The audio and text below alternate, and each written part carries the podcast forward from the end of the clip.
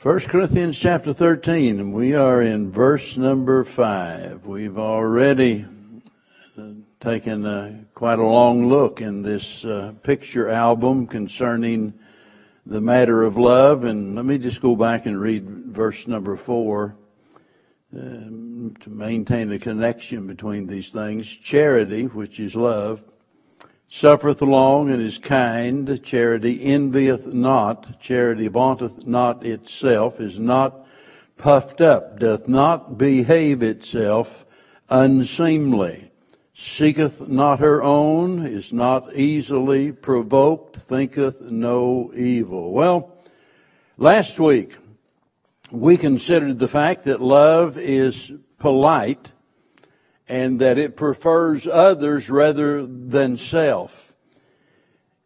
And tonight we, uh, we see Paul expanding on these thoughts.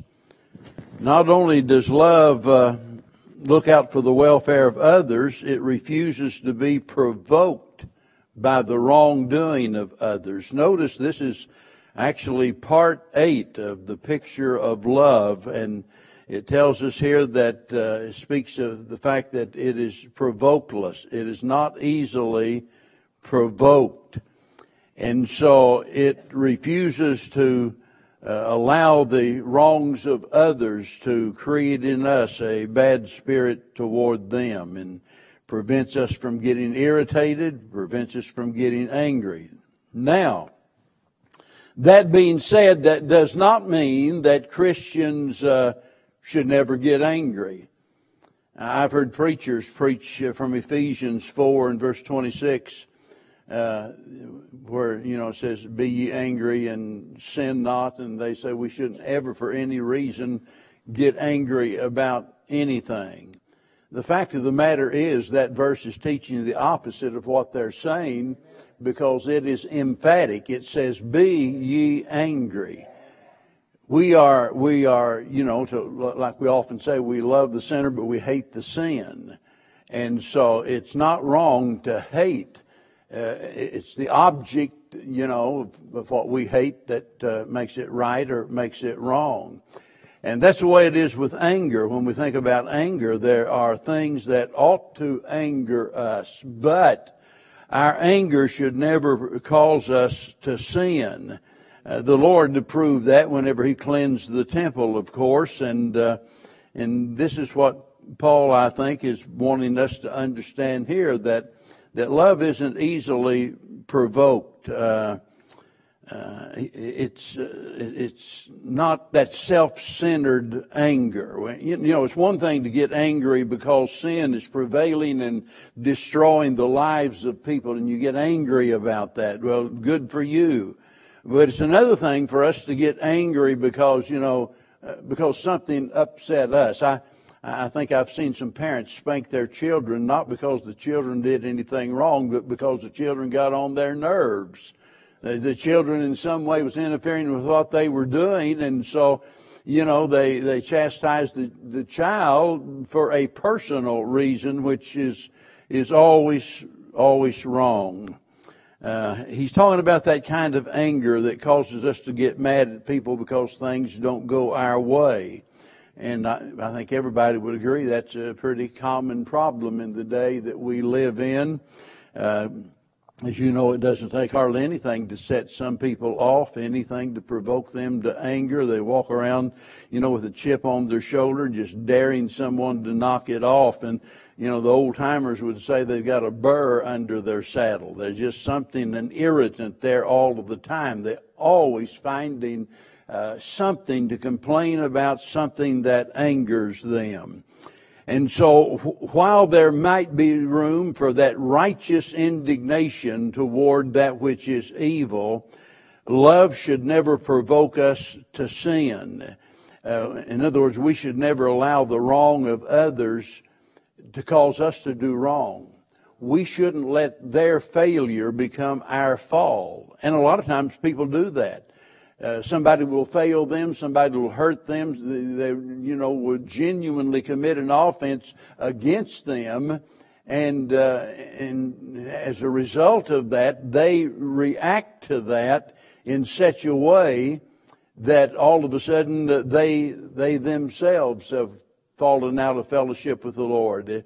You know, it's real easy for the devil to just blow something all out of proportion and, and uh, it's real easy, you know, to get mad at the preacher and say, "Well, I'll just, I just won't go back to church anymore." Well, look, I'm not the only person here. If you get mad at me, why? Well, as Taylor says, she puts it, "Suck it up, Buttercup." That's uh, that's kind of a little saying that she's uh, uh adopted, evidently, and uh, you know, there just comes a time where you've got to just suck it up and go on and, and, and keep going regardless. So just because you're mad at me, don't you get out of sorts with the, uh, with the Lord as a result of that. And so he says here that love, real love, true love is not easily provoked. Um, as we think about this, maybe, it, maybe it'll help if we stop and consider why it is that some people are so easily provoked. Why all of this anger? Now, I know the simple answer is, well, because there's a lack of love, and so there's the expression of anger. I understand that. But uh, people do what they do for a reason, and so whenever you see people out here rioting and burning down stores and uh, stealing stuff and all of that, and whenever you see churches split, whenever you see uh, uh, couples in divorce court, when you see all of those things and you wonder what all of the anger is about, it can be several things. Anger can be a way that people control people. Uh, it can be a way of insulting people. It can be a way of hurting people. In other words, they hurt you, so you're going to hurt them back. But a lot of times people will use anger as, as a tool or as a weapon. And, and, the whole idea is I am going to force you to please me or I'm going to get mad about it. And if you don't want me to get mad, then you better let me have my way. You better, you know, you better do what I want you to do you know, or, or there's going to be a, a, big argument. And so they use that against people. And, and, I'm not talking about just in marital relationships. I'm talking about across the board and, uh, you know, wherever you go. It can be in the, in, in the office where you can work or in the factory where you work or whatever. Wherever you go, there are people like that. They will try to use anger to intimidate you to get their way. And, and the, the, time that we live in today seems like everybody's mad about something. Uh, the very slightest offense is all that's needed to get some people mad. It's like they're sitting on a powder keg and just, you know, the slightest little spark all of a sudden is going to create an explosion. Well, I mean, we, we see people like that all the time. We wonder, what in the world happened to them? They just all of a sudden blew up. No, they, they didn't just all of a sudden blow up. You know, they've been building up steam and building up steam and, and, you know, finally it was just, you know, reached that boiling point to where, uh, all of a sudden things blew up. Uh, it, it's, it's really silly how we behave sometimes. Have you ever got mad because somebody got mad? You're mad because they got mad. You know, and, and that's, that's what, that's when it turns into an argument then.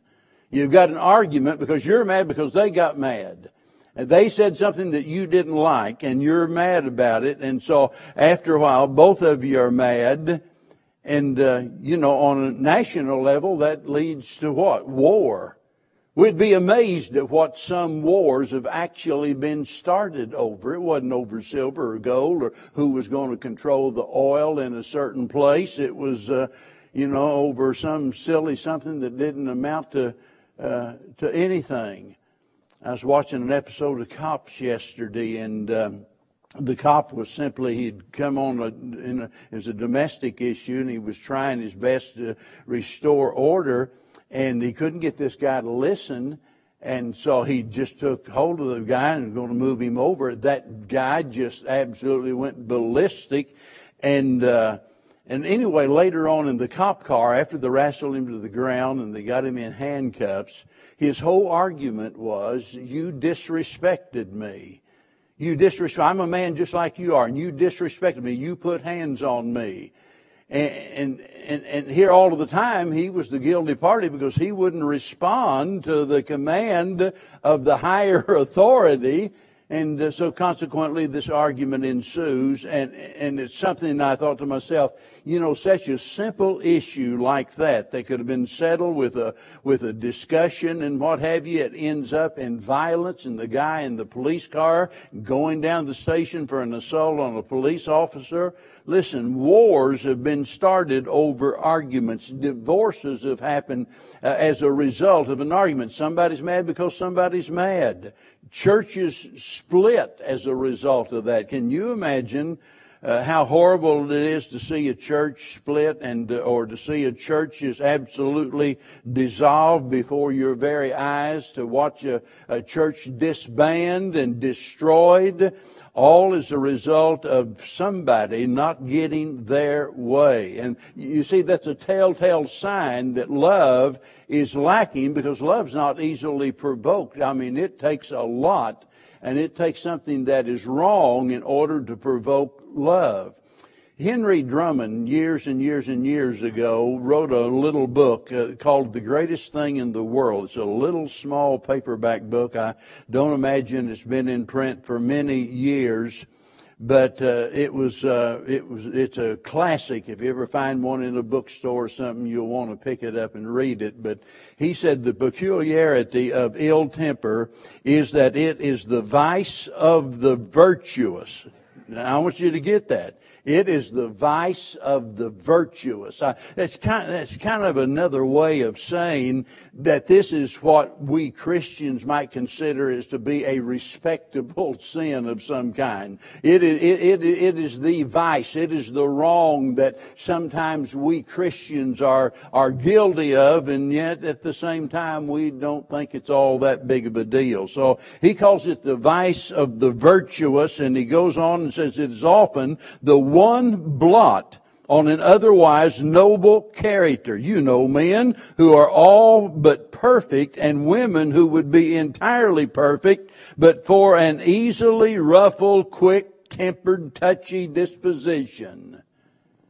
Well, let me tell you, times haven't changed. That book, I'm sure, was written well over a hundred years ago, and uh, and times haven't changed. That, that's just the way human nature is. And, and it's really amazing whenever you think about otherwise good people and how often they try to excuse their bad temper instead of eliminating it. You know, they, they've got an excuse for it. Somebody might say, well, you know, you can just expect it because after all, I'm Irish. Just like, you know, that makes it okay. I'm Irish, you know. I, I blame it on my heritage. And somebody else says, well, well, yeah, sure. I lose my temper once in a while. You know, who doesn't? Everybody, everybody does. But you know, I, I, I just say what's on my mind. I get it all out there and then it's all over in just a matter of minutes. You know, well, you know, a shotgun blast doesn't take very long, but boy, let me tell you something. It'll do a lot of damage in a short amount of time. And, and, and, and, and let me tell you, if, if that doesn't bother you, something is wrong because it is exactly the opposite of Christ. Turn, turn your Bibles over to 1 Peter chapter 2 for a moment. 1 Peter chapter number 2 and verse number 21. Well, let's read verse number 20 also. For what glory is it? If when ye be buffeted for your faults, you take it patiently. In other words, if you've got it coming and, you know, you endure it and, and so forth, and, uh, you know, what, what real glory is in that? But if when ye do well, that is, you haven't done anything wrong, you didn't deserve it, you've done well, and suffer for it, ye take it patiently, this is acceptable with God. For even hereunto were ye called because Christ also suffered for us, leaving us an example that ye should follow his steps, who did no sin, neither was guile found in his mouth, who when he was reviled, reviled not again, and when he was suffered, he, he threatened not, but committed himself to him that judges righteously. So there is our example. And, and he's telling us that we have been called to follow the example of Christ. And where there's love in our heart, we're not going to be so easily provoked. We're not going to use it as a tool. We're not going to use it, uh, anger as a weapon against somebody else in order to get our way. But rather we will, we will have their best interest at heart and, and, and certainly have God's will in view. And, and the sad thing is, so many times we don't see this as a serious problem. Jonathan Edwards, who, uh, who, as, as, surely you know, is uh, one of the main players in the Great Awakening that took place here in America. And uh, Jonathan Edwards was a brilliant man. And uh, by the way, in case you didn't know, maybe you've heard me talk about David Brainerd, who was a missionary to the American Indian uh, and uh, a great man who died at a very early age. And uh, he was to be his son in law. Well, Edwards had a daughter uh, who had an uncontrollable temper. And so a young man asked, uh, asked Mr. Edwards for his daughter's hand in marriage, and he replied, quote, you can't have her. And the man said, but I love her and she loves me. Edwards replied, it doesn't matter. He said, because, uh, the man said, why? And he said, she's not, uh, because she is not worthy of you. And the man said, but, but she's a Christian, isn't she? And Edward said, yes, but the grace of God can live with some people with whom no one else could ever live.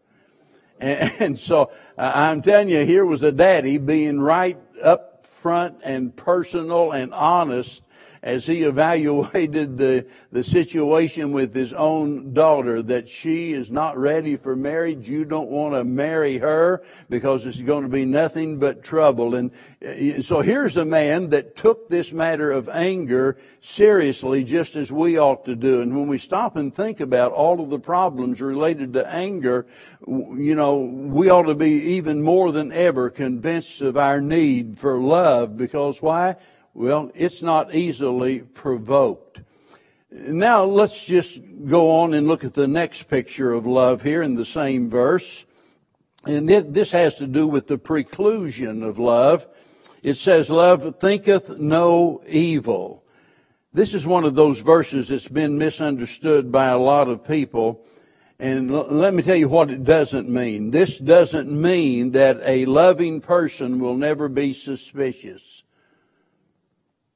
Some people think that's what it means. It thinketh no evil. It's never suspicious about anything. It never looks on the negative side. It never accuses anybody of anything. Let me tell you, sometimes there is sufficient evidence to justify suspicion. I can show you examples of that in the Bible. Even Paul spoke about to the church at Corinth when he said, you know, I hear this about you. And he said, I partly believe it.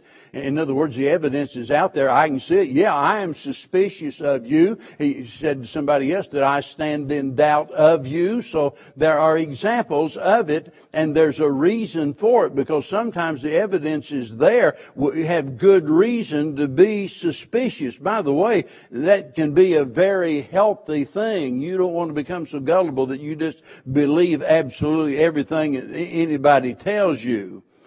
So there's no reason for us to misunderstand this. The Greek word here that's translated thinketh means to reckon, it means to take account, or it means to impute. And, uh, you know, it's true that sometimes the evidence demands that, uh, that, that we not make an accusation against somebody, but there are other times that the evidence compels us to judge them as it were guilty. But listen, here's the point. Love never condemns on the basis of suspicion. Just, you know, I suspect, you know, I think, I, this is, you know, my gut feeling is this is, this is what I think is going on, and we automatically condemn them uh, without any justification whatsoever. And, and love doesn't do that. As somebody wrote, said, uh, she, speaking about love, she makes every allowance that truth will permit. Love desires the happiness of others, and how can she be in haste to think evil of them? Well, that's true. And our attitude ought to be regarding others that if there's not evidence to condemn them, we certainly ought not to in any way indict them uh, of wrongdoing of some kind because we have no evidence, you know, that proves that fact. But this word thinketh goes even beyond that. You know, it's enough to look at it from that standpoint. But this is a stronger word than that. It's a word that would have been used back in those days for bookkeeping. It has to do with taking inventory, take into account. Uh, it's the uh, to count, to compute, to calculate, or to count over. And the idea here is that whenever he says that love thinketh no evil, he's telling us that love doesn't keep score. In other words, love doesn't, you know, just uh, uh, to just keep heaping up all of the offenses against us and you know counting them and putting them in the in the inventory we we don't allow our mind to be occupied with all of these grievances from others Warren Wiersbe said that he actually knew a man who literally kept a list of people who had offended him. Every time anybody did something that he didn't like, uh, something that was wrong against him, and he got his little book out and he put that in there, what the person's name was, you know, and what the offense was, and he wanted to keep a record of all the wrongdoing and Brother Wiersbe said he was the most miserable man I've ever met in all of my life. Well, no wonder. No wonder. Whenever we, whenever we thinketh evil, as he's talking about here, it, it's calculating, computing, and we're just, it's like we're taking an inventory and putting all of these offenses together and and how could we not be miserable whenever we think about all of those things. And the fact of the matter is, we've got to learn to get past the past. Uh, it's, it's amazing how many people are still living in the past, the things that have happened years and years ago. I, I love what um, Ray Pritchard preached a message entitled, uh, Why Love Has a Bad Memory. I like that. Love has a bad memory. I don't know what the sermon was all about. I just remember the title of it. Love has a bad memory. That's what Paul is trying to say here. Love thinketh no evil. Rather, rather than keeping a record of all of the wrongs that others have done, it, uh, to use computer lingo, it hits the delete button. Gone. Well, why, why would we want to uh, not let go of those offenses in the past. And what happens is we allow the past to affect our present and to shape our future. And, so, you, you know, it's kind of like the old saying, we're, we're hanging ourselves. We're doing ourselves a terrible injustice. And the whole thing about it, the person that offended us, you know, so many times I, I guess we got the idea, oh, well, if I forgive them, if I forget all about it, they're getting off scot free. Let me tell you, whenever you harbor that kind of bitterness in your heart and you retain that anger against other people, you're not hurting them. They're not, they're, more than likely, they're not even aware of it. It might be someone who's a thousand miles away from you and you're still angry. Something happened 20 years ago, 30 years ago. You're still angry, uh, uh, uh, uh, you know, about that. And you're letting that affect you and letting that affect your relationship with people even, even today. And you're hurting yourself more than anyone. It just doesn't make sense that we need to get past the past because, listen, We've got to get to that point that where, okay, I'm not keeping a record of it. I'm not going to keep bringing it up again and again and again. And as you know, we all have a tendency to do that sometimes, you know, to drag up the, the past whenever we're having a, a an argument or something. And we've got to get beyond that because listen, there's no, there is no profit in doing that. All it's going to, it never solves the problem. It just makes the problem worse. Now, let me say this and I'm through. That does not mean the offense against you wasn't serious. It doesn't mean that it wasn't real. It doesn't mean that uh, that they didn't do something that was terrible and awful. It doesn't mean that at all. It doesn't mean that you are excusing their behavior. Uh, I'm, I'm, I'm going to have to stop. I'm, I'm, I'm